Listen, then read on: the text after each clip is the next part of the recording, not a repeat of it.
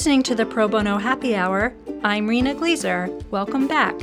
Today's guest is Whitney Untiedt of Akerman. We discuss the pro bono culture in Miami, where Whitney is based, her career, the firm's pro bono program, access to justice for juvenile lifers, poverty simulation exercises, and more. We hope you enjoy our conversation. Hi, Whitney. Welcome to the Pro Bono Happy Hour. Thank you for making the time for us. Hi, thank you so much for inviting me. I'm excited for our conversation. Let's jump right in. So, to start, could you tell us about your background and how you got to Akerman? I think that I really might be the luckiest lawyer in the world. I started out my career knowing for sure that I wanted to do public service. I chose my law school based on a career in public service. I went to a state school um, and I went to a school that had a strong clinical offering and a strong public service offering. So when I graduated from the University of Florida College of Law, I graduated with as little debt as possible and with as much experience in the public service realm as I could possibly get. I did an Equal Justice Works AmeriCorps fellowship for a year and then spent the rest of what I thought was actually going to be the entirety of my career at the Public Defender's Office in Northern Florida, representing criminal clients and juvenile clients in delinquency court. Through that process, I also got really involved outside of just my office. I got involved in the Florida Bar, I got involved training and teaching with the National Institute for Trial Advocacy, and I also got involved in a leadership position with the National Juvenile Defender Center and with the Southern affiliate, the Southern Juvenile Defender Center.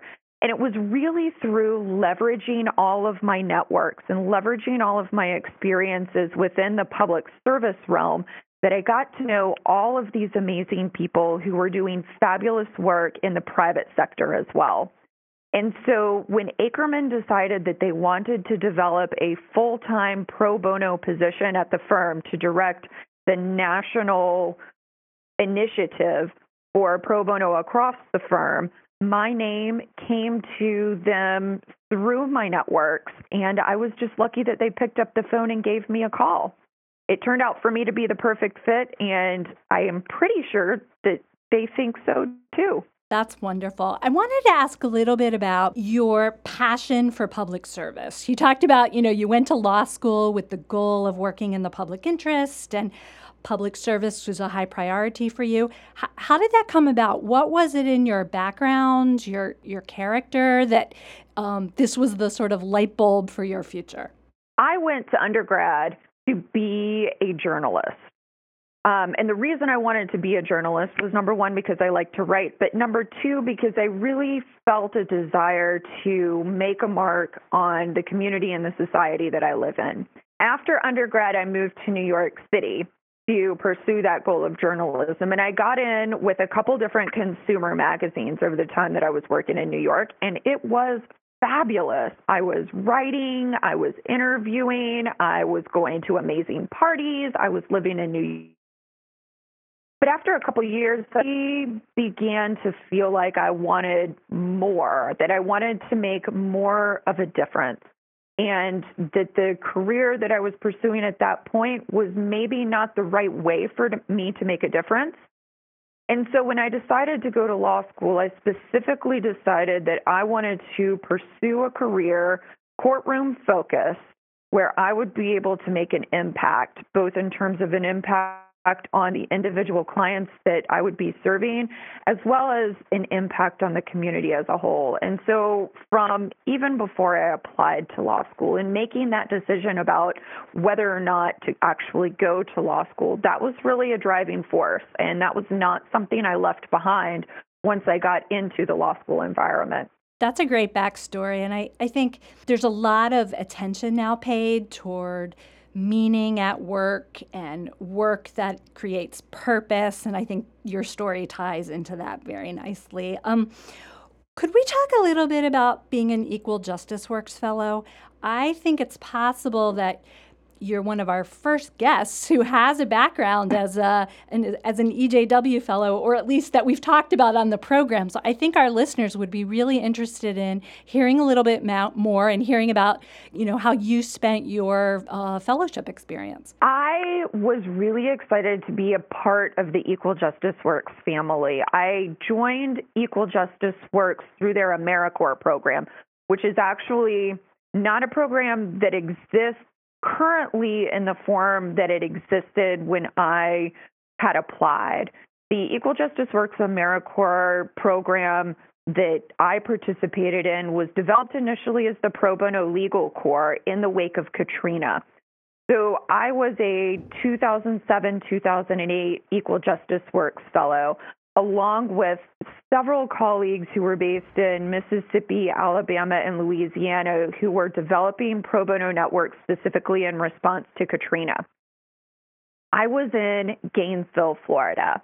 So, not a Katrina response at all, but my sole purpose as part of the Equal Justice Works family was to develop a pro bono ethos in a rural ish part of the state of Florida bringing together law students from the University of Florida, bringing together private practitioners at small firms in the Gainesville area into a network of opportunities and a network of collaboration with the local legal services organization there. So, my time was spent developing clinics. My time was spent doing public outreach, both to the legal community and to the community at large and working within my legal aid organization um, and within the Equal Justice Works network to develop programs that were going to last beyond just my couple years of service. It was amazing. Um, I was able to develop three or four new pro bono programs. I developed a radio show that did advice with call ins from an even more remote rural community outside of Gainesville. I did pro se clinics. I did direct representation of civil clients uh, through my practice at Legal Services. And what that really did for me was to broaden my understanding of what legal services are, what pro bono legal services can do, and how even just a small seeming opportunity like meeting with someone in a clinic one time for a couple hours can really change the trajectory of a person in need's life. It was an amazing opportunity for me, and I think it really set the standard for what I realized I wanted to accomplish writ large and why I was so interested in joining Akerman. I wanted to follow up on that a little bit. I'm curious how both that experience and your time um, as a public defender either, I don't know if the right word is give you a leg up or inform what you do in your current position. How does that background um, an asset in, in what you're doing now? For me, I think my background is an asset because I know the people who wear the boots that are on the ground every single day. When I was with Equal Justice Works, I developed relationships with people not just across the state of Florida, but, but across the country who are still in their roles in public service. Like me, their roles have changed and grown over the years. So now the people that I knew who were staff attorneys at legal services organizations are now executive directors, senior attorneys, managing attorneys at their legal aid organizations. So that experience, besides giving me firsthand understanding of what it's like to serve on the front lines, help me build relationships and networks that are helping today as I'm working to grow Akerman's involvement in pro bono in all of our offices across the country. And then being a public defender, you are truly at the forefront of poverty law. You're going to the jail or you're going to prison to visit with clients. You're dealing with people who have been accused of something that they didn't do, you're dealing with people who have been accused of something that they did do, but our Constitution enforces their right to not just representation, but quality and effective representation. I learned as a public defender how to fight the good fight every single day, even when you walk away and you haven't won the outcome that your client wanted. And I think that's really important. I think it's important for pro bono lawyers to understand that pro bono is not about winning or losing cases. Yes, it is always better when you walk out of that courtroom with a win or when you walk out of the transaction having gotten your client the outcome that they wanted. But ultimately, pro bono is about service. It's about providing the best rep- representation you possibly can, about helping the client to feel good about himself or herself, and about helping someone or helping an organization to really understand that there's someone who cares, that there's someone who's fighting for them, and that there's someone in their corner. Those factors are so important, and they also are what make it so hard for the pro bono community to assess our impact, right? Because if we were just measuring wins, that's an objective, you know, something that you can count and look at. But to capture feelings of fairness and being heard, right? And and true justice, having a voice, those are all very hard metrics to capture and measure. So I think that demonstrates the complexity of what we're doing. Yeah. Yeah, it, but you know, I think that on an individual basis, some of my most memorable client services have not been when I've won, but they've been when I've lost and I've gone down fighting and the client has seen that. I have gotten as many hugs as I've gotten from clients who have walked out with a victory. I've gotten the same number of hugs from clients who have walked out in defeat but in defeat, knowing that there was someone standing next to them, someone giving them a voice, someone fighting for them, someone helping to make sure that their story was heard.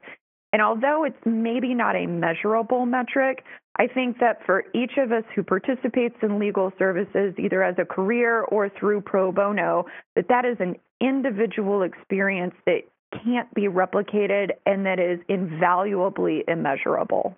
Yeah, I agree. We aspire to equal justice under law, not wins under law or victories under law. So I think the human dimension is is so important. Um, you are in uh, Florida. We're talking to you right now from from Miami. So could you tell us a little bit about the pro bono and access to justice culture in Miami uh, and Florida statewide, since you have experience in all various parts of the state? Yes, and I will say across the state, um, access to justice in Florida is truly in dire straits. We have in Florida more than 60% of the advertised job openings pay less than a living wage. So when you're talking about people who are out of work looking for work, when you're talking about people who are working and looking to pull themselves up to a higher paying job, most of the jobs that are open for Floridians are not jobs that are going to pay a living wage. And in, in Florida, a living wage is about $17 an hour. We have the second highest rate of people living without health insurance. We have the third highest population of disabled veterans in the nation and the third highest population of human trafficking victims. Over a million children in Florida are living in poverty. And these are statistics that are just absolutely untenable. But what we also have in Florida is a statewide legal services network and a statewide network of law firms and individual lawyers who have dedicated action to working together, getting out of silos, and actually working together, collaborating together to try to deal with these issues. Um, we have an Access to Justice Commission that was appointed by the Chief Justice of the Florida Supreme Court that has been looking into these issues and has been reporting back to the court and reporting back to the Florida Bar on how we can best begin to resolve these issues. We have a statewide Florida Bar Foundation that is funded by the Florida Bar to specifically focus on the delivery of legal services to those in need. We're looking at creating resources to support pro se litigants. We're looking at using technology in new and innovative ways to connect lawyers over distance with people living in rural and underserved areas who need the help. And we're looking at really trying to focus on creative service models from a consumer perspective, from the perspective of the person receiving the legal services, as opposed to the perspective of the lawyers looking to give the legal services. And for me, I think that perspective is really important because it doesn't matter if you develop the most innovative project ever in the history of the universe. What matters is does that project serve a need in the community that is going to help people be able to lift themselves up out of poverty, help people be able to access the justice, help people to be able to find a life and a lifestyle that is going to positively affect them individually, positively affect their families, and positively affect the communities that they live in. Florida has a long way to go, but I'm really proud of the way that we are all working together to try to resolve the issues that we see and try to identify the issues that aren't always so clearly visible to us. It's a big state with a lot of challenges, and now seems like an exciting time where, where the community is very active. There's a lot of creativity and energy and, and a lot of positive things going on. So, in preparing for our chat today, I was reading that something called the Miami Pro Bono Roundtable recently held a second poverty simulation exercise. So I thought this would be interesting to talk a little bit about. First, what's the Miami Pro Bono Roundtable? And then we could hear more about what these experiential exercises are and what their purpose is. Sure, yeah. Let's talk about the Pro Bono Roundtable. Um, pro bono roundtables were developed first in major cities like New York, Washington, D.C., Chicago, San Francisco to bring together the firm representatives from large firms who were focusing their firm's values in community service through pro bono. And so it started in other areas and has now come down to Florida. And we're so excited about that. We have active pro bono roundtables in Miami, in Orlando, Tampa, and Jacksonville, each working individually, bringing together members of firms' pro bono committees to talk about the issues affecting each locality and to talk about how firms can get more involved in becoming better partners to the legal services organizations. And what I've seen specifically in Miami is that our pro bono roundtable is not just comprised of representatives from big law firms. We're also bringing in representatives from boutique firms, from smaller firms, even from individual private practice lawyers who are really holding on to their own ethos of service and their own dedication to pro bono. And so we're not just looking at big law firms with people like me who are dedicated full time to pro bono, but also smaller firms that have a more local presence and that have that same level of commitment to the community. So it's been really exciting to be part of the development of the Pro Bono Roundtable in Miami, working together with colleagues at other firms to work together with legal services organizations and those who are on the front lines to make sure that we're providing valuable services to people in the community.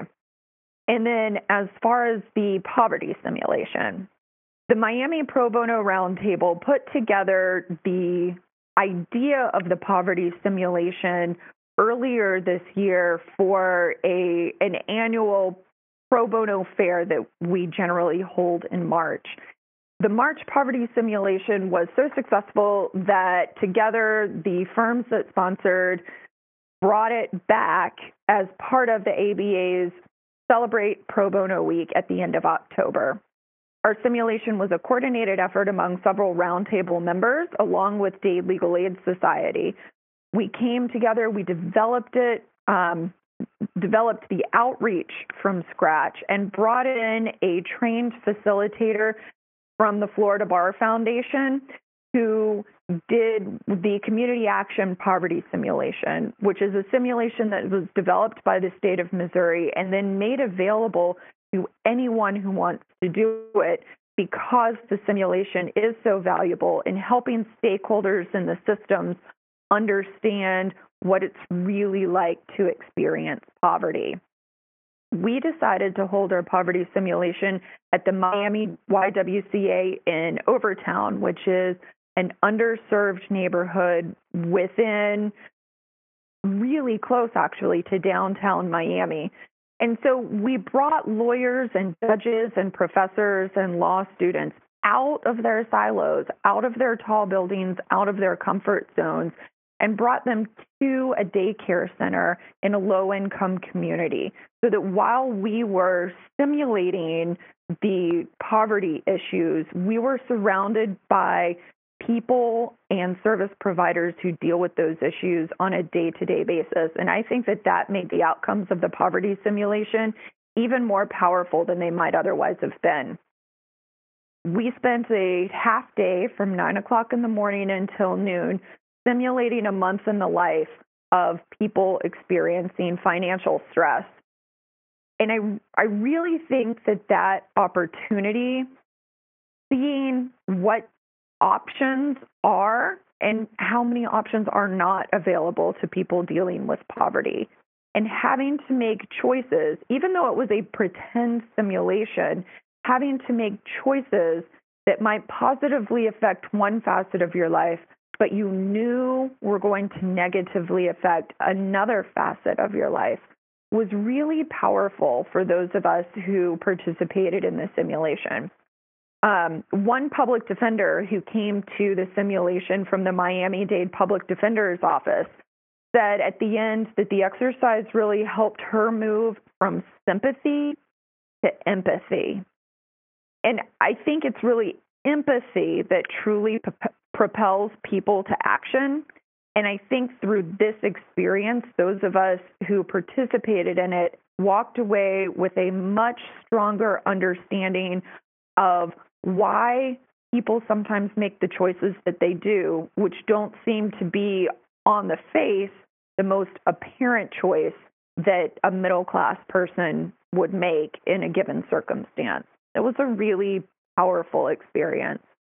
Thank you. I think that's a really helpful description of these poverty simulation exercises and the power that they have to inform, educate, move, inspire. And I really recommend that people check them out, either to host them or to attend one in their area.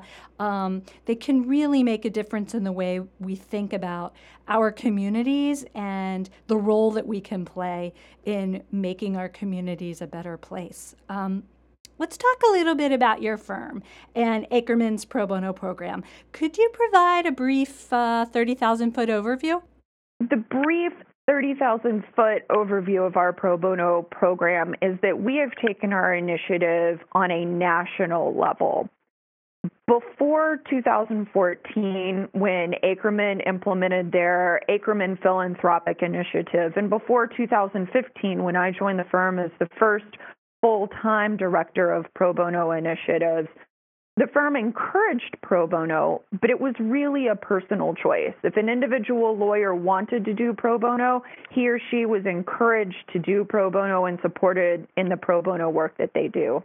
Now, with me in my role as the director of the initiative, the firm is doing a lot of outreach internally and externally. So I develop relationships with nonprofit organizations that refer clients to us. And I work internally to help lawyers find their own pro bono mission, whatever it is that speaks to their personal ethos, as well as pro bono that can really draw from their own legal expertise. It can be hard for a lawyer who has a transactional practice to think about doing pro bono work that brings you into a courtroom setting. And on the flip side, it can be really hard for a trial lawyer to decide that they want to do transactional pro bono work as part of their give back. So, for our lawyers that feel most comfortable doing pro bono within their areas of expertise, we are actively looking to match them with those types of opportunities.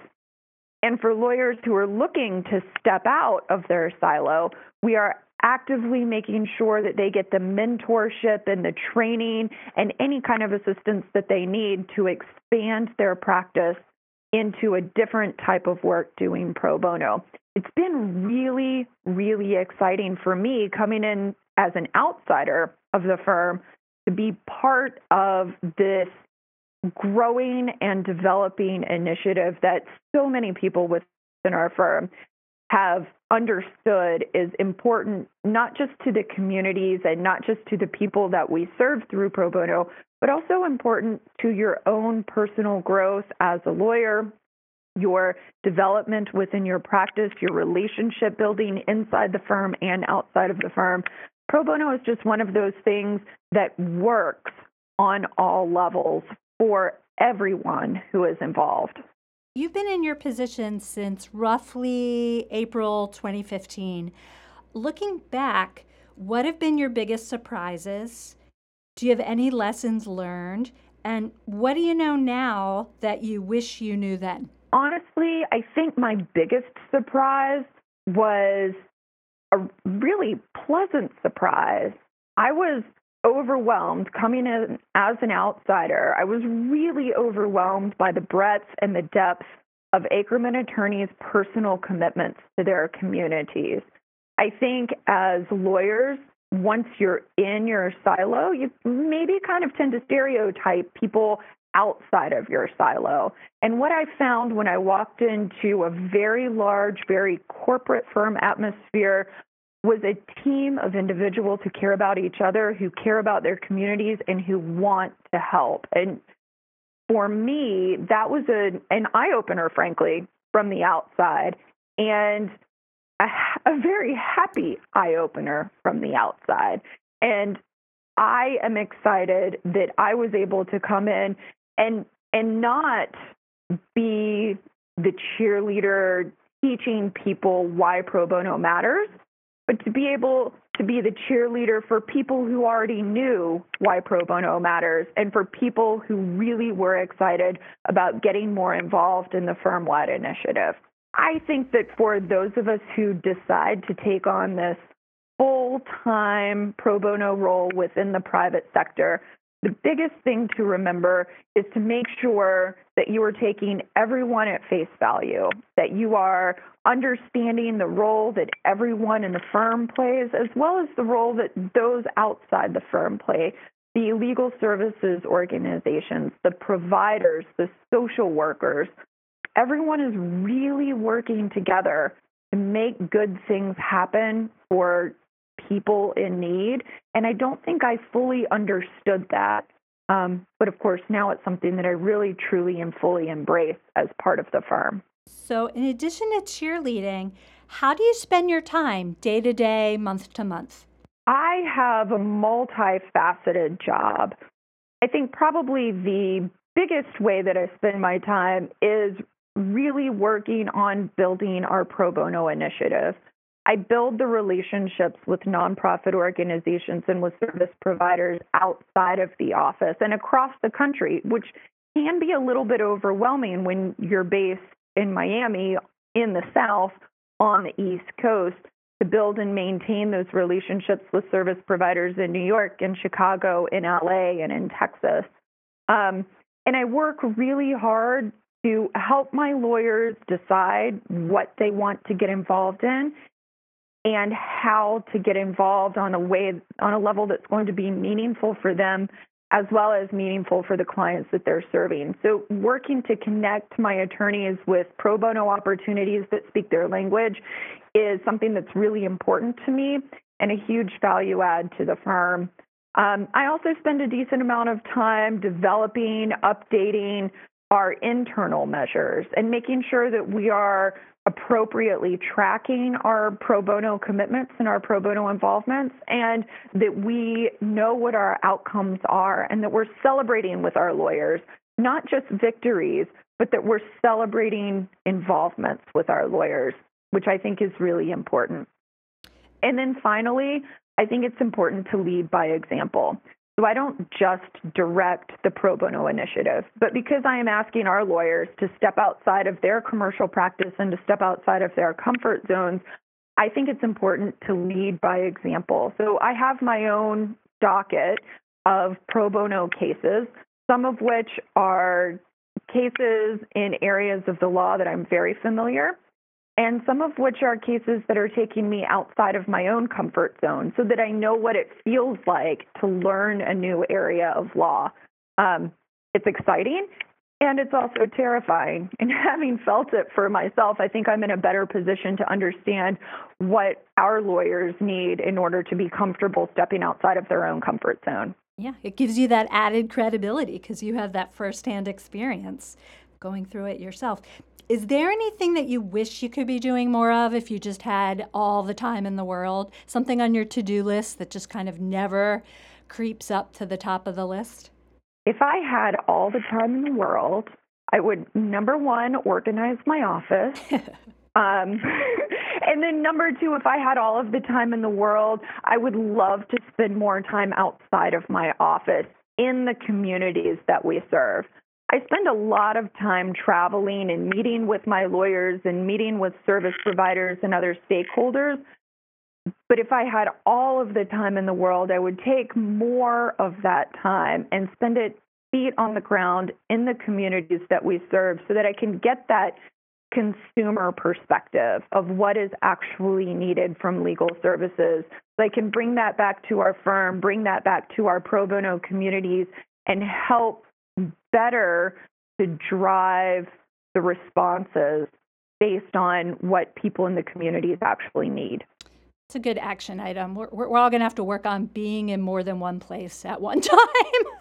I'm sure some I know. smart physics lab can figure that out someday.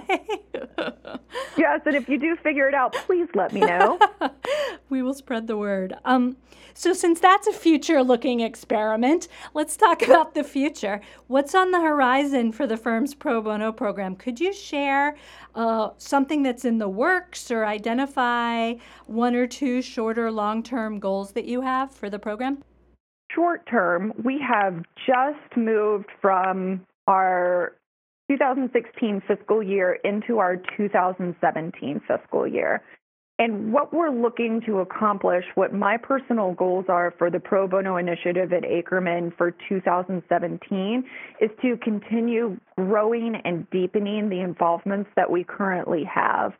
We have a pro bono and philanthropic partnership with the National Court Appointed Special Advocates, CASA, which serves children in foster care.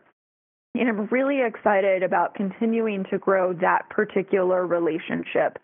We serve as advocates for children in foster court as part of our pro bono initiative, but we also serve the organizations serving those kids. So we provide transactional pro bono assistance to CASA, both at the national level and at the local and regional levels. And I'm really excited about continuing to grow and to deepen that relationship with CASA because service through pro bono to the organization allows those within the organization to focus on what they do best, which is providing the services, providing the justice, providing the representation to those kids. And I think that's the real key point about transactional pro bono is that while you may not always be directly affecting an individual low income person in need, you are directly affecting an organization that serves hundreds or thousands of individual low income people in need which can be a really great opportunity and service. I'm also very excited about continuing to build the level of involvement among attorneys and other professionals at Akerman within the pro bono initiative to be now that I am coming into my second year in service to Akerman, to be really working with all of my colleagues to identify their interests and to match their interest with pro bono opportunities that are going to meet their personal and professional goals. I think that that's something that we in the pro bono counsel role are always striving to do. Um, but in particular, this coming year, that's really going to be a focus for me. I also think that this particular year has opened doors to a lot of need across the country. Um, there's a lot of change going on across the country, and there are a lot of communities that may have flown under the radar before, but now we are really beginning to understand the true depth of their need. And so I'm really excited to be working not just with my Akerman colleagues, but also with my pro bono colleagues at other firms through the Association of Pro Bono Counsel to find the ways that we as lawyers can respond to both triage needs and long term needs of people who are living on that cusp, of people who don't always have immediate access to the justice system. And I think that collectively, across the board, across every firm and every lawyer that's involved in pro bono, 2017 is going to see a heightened need for that. Yeah, I think we all need to strap in. There's going to be a lot, a lot to do, and uh, it's going to be a bumpy ride. Um, I we were talking about the future. I want to take a step back and talk a little bit about a project um, that you've been involved in um, in the past, which I think reflects some of the themes that you just mentioned. It's a, a large collaborative effort on behalf of juvenile lifers. So, could you tell us a little bit about the access to justice issues presented by juvenile lifers and the response of the legal community in Florida? And you were such a leader in these efforts. I think it'll be amazing to hear your experience and perspective. In many ways, Florida sometimes feels behind the curve, behind the um, progressive movement of some of the, our other sister states who have taken a, a more progressive stance on certain issues. But in the realm of Eighth Amendment constitutionality of juvenile sentencing, Florida has really been at the leadership in terms of recognizing that kids are different, taking the Miller versus Florida and Graham, I, am sorry, Miller versus that. I said that case wrong, so I'm just going to start again. Florida has really been on the forefront of accepting that kids are different and taking not just the words, but the overlying meaning of Miller versus Alabama, Montgomery versus Louisiana, and Graham versus Florida, and developing both under federal law and under Florida's constitution an understanding and developing case law that shows that kids are different and that kids do not deserve, except in perhaps the very rarest of circumstances, the most egregious punishment. And so while many other states waited until after Montgomery versus Louisiana came out to determine that Miller, which is a United States Supreme Court case holding that juveniles who have been convicted of first degree murder cannot get mandatory life.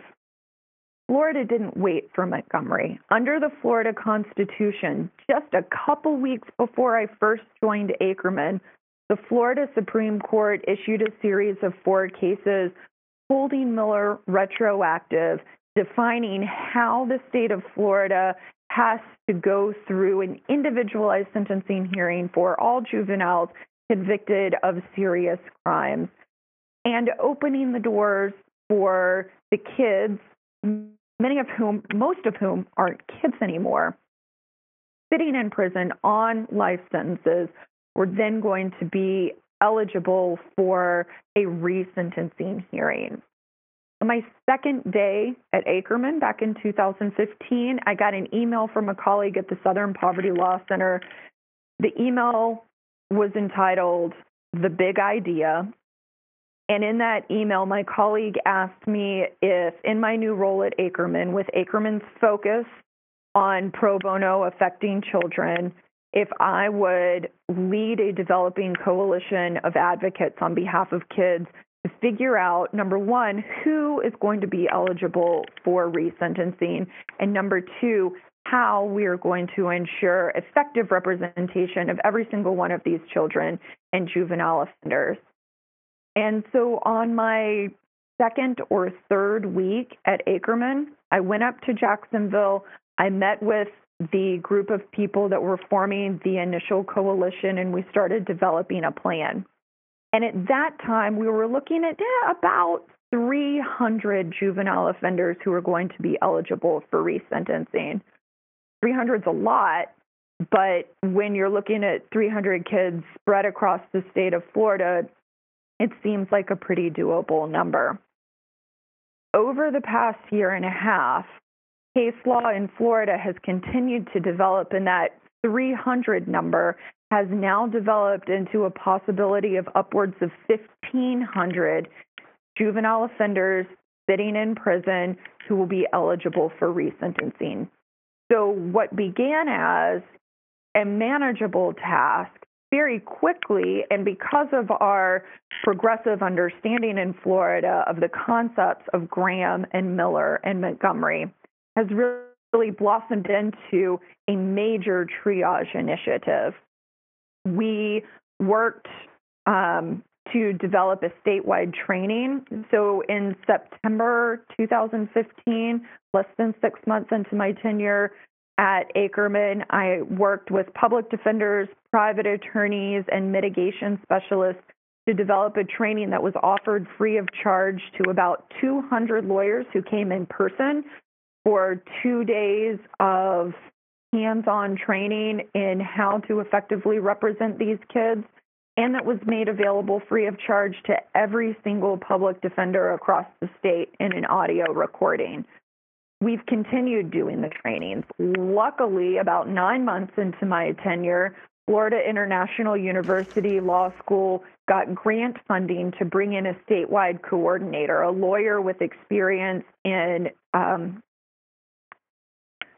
a lawyer with experience in major criminal cases is now overseeing the entire initiative, continuing to do statewide trainings, continuing to collaborate with private lawyers, pro bono lawyers, and public defenders, and continuing to track outcomes, track cases, and develop a concerted strategy across the state. And I'm just, I was lucky that an issue that I had interest in and that I had experience in arose at the time that it did in Florida.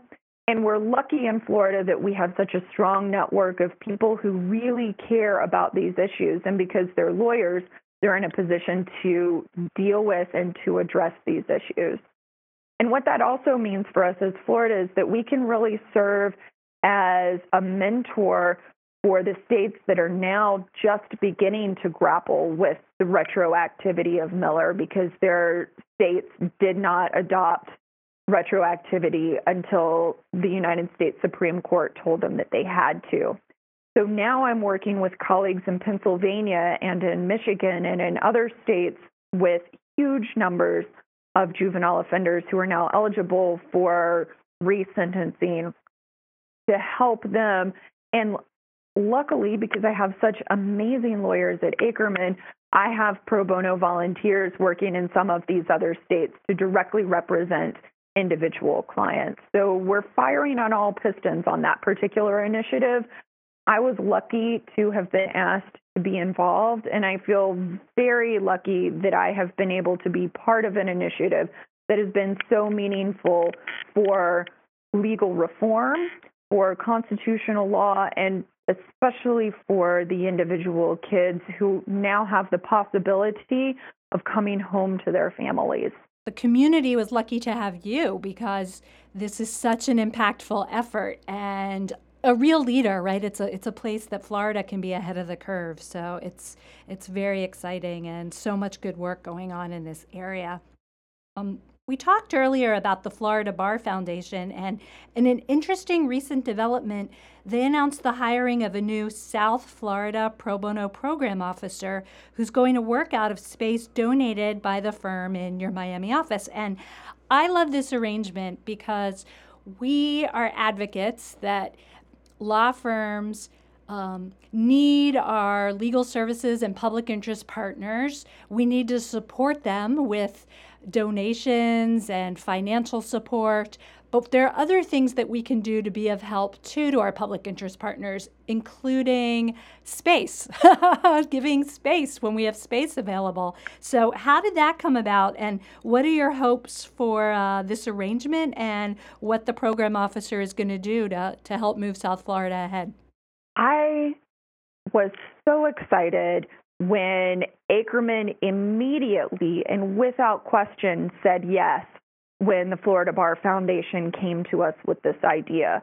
Um, you know, like you said, donating space, donating that overhead, which can be really expensive and can drain nonprofits' ability to fund service projects, being able to donate those types of things being able to donate the space really goes hand in hand with our commitment to serving our communities both locally across the state and across the country.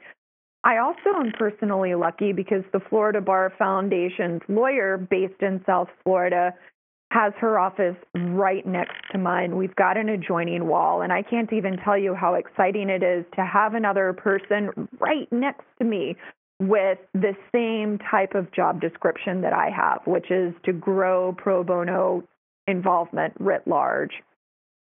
She is based in Miami.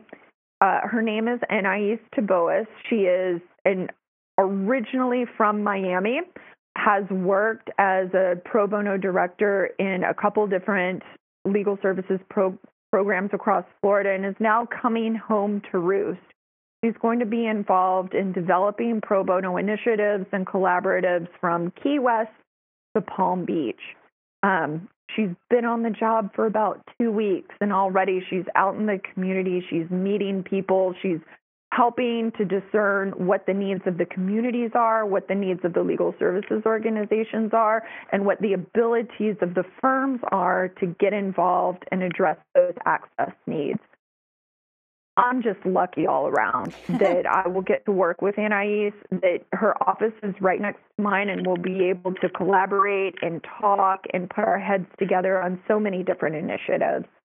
Well, we'll look forward to having you back down the road and you can update us on the progress being made, the awesome brainstorming sessions, the secret knot code that you develop, you know, across the wall, the, the awesome coffee chats from the hall, because sometimes the impromptu ideas are the ones that grow the, the longest legs. And it just happens, you know, sparks fly. So let's let's end with this, Whitney. Who's your pro bono or access to justice role model and why?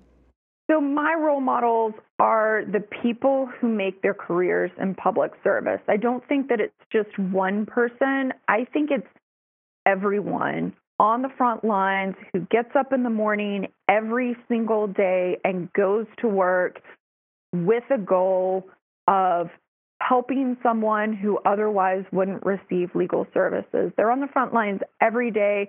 They're working for justice every day. It is their job, it is their goal, it is their life. My role models are the people who give up the pursuit of major financial gain, who often give up many things in their personal lives in order to be able to meet the needs of their clients who are at risk, at risk of losing their homes, at risk of losing their jobs, at risk of losing their lives, however you may want to define that. My role models are the people, the experts on the front lines that lead the rest of us, that inspire the rest of us, and that help the pro bono volunteers to make the most meaningful impact on the people who need it the most. They are so inspiring, no doubt. And you're inspiring as well. You're doing amazing work. And thank you so much for talking with me today. It's been a pleasure. Thank you so much for having me. The pleasure has been all mine. Thank you so much to Whitney for joining us today. New and archived episodes of the podcast can be found on iTunes and YouTube. Be sure to subscribe if you haven't already. And please take a moment to leave a review. We'd appreciate the feedback, and it would help make it easier for other listeners to find the program and expand the conversation about pro bono and access to justice. As always, to learn more about the Pro Bono Institute and our work, including upcoming events such as a conversation with Tim Mayopoulos, the President and Chief Executive Officer of Fannie Mae, which is scheduled for January 25th, and our annual conference, which will be in March, please visit our website at probonoinst.org. We'd love to hear from you. Send your comments, feedback, and suggestions to probono at probonoinst.org. Be warned, we might just read them on the air. Thanks for listening, and we'll see you next time on the Pro Bono Happy Hour.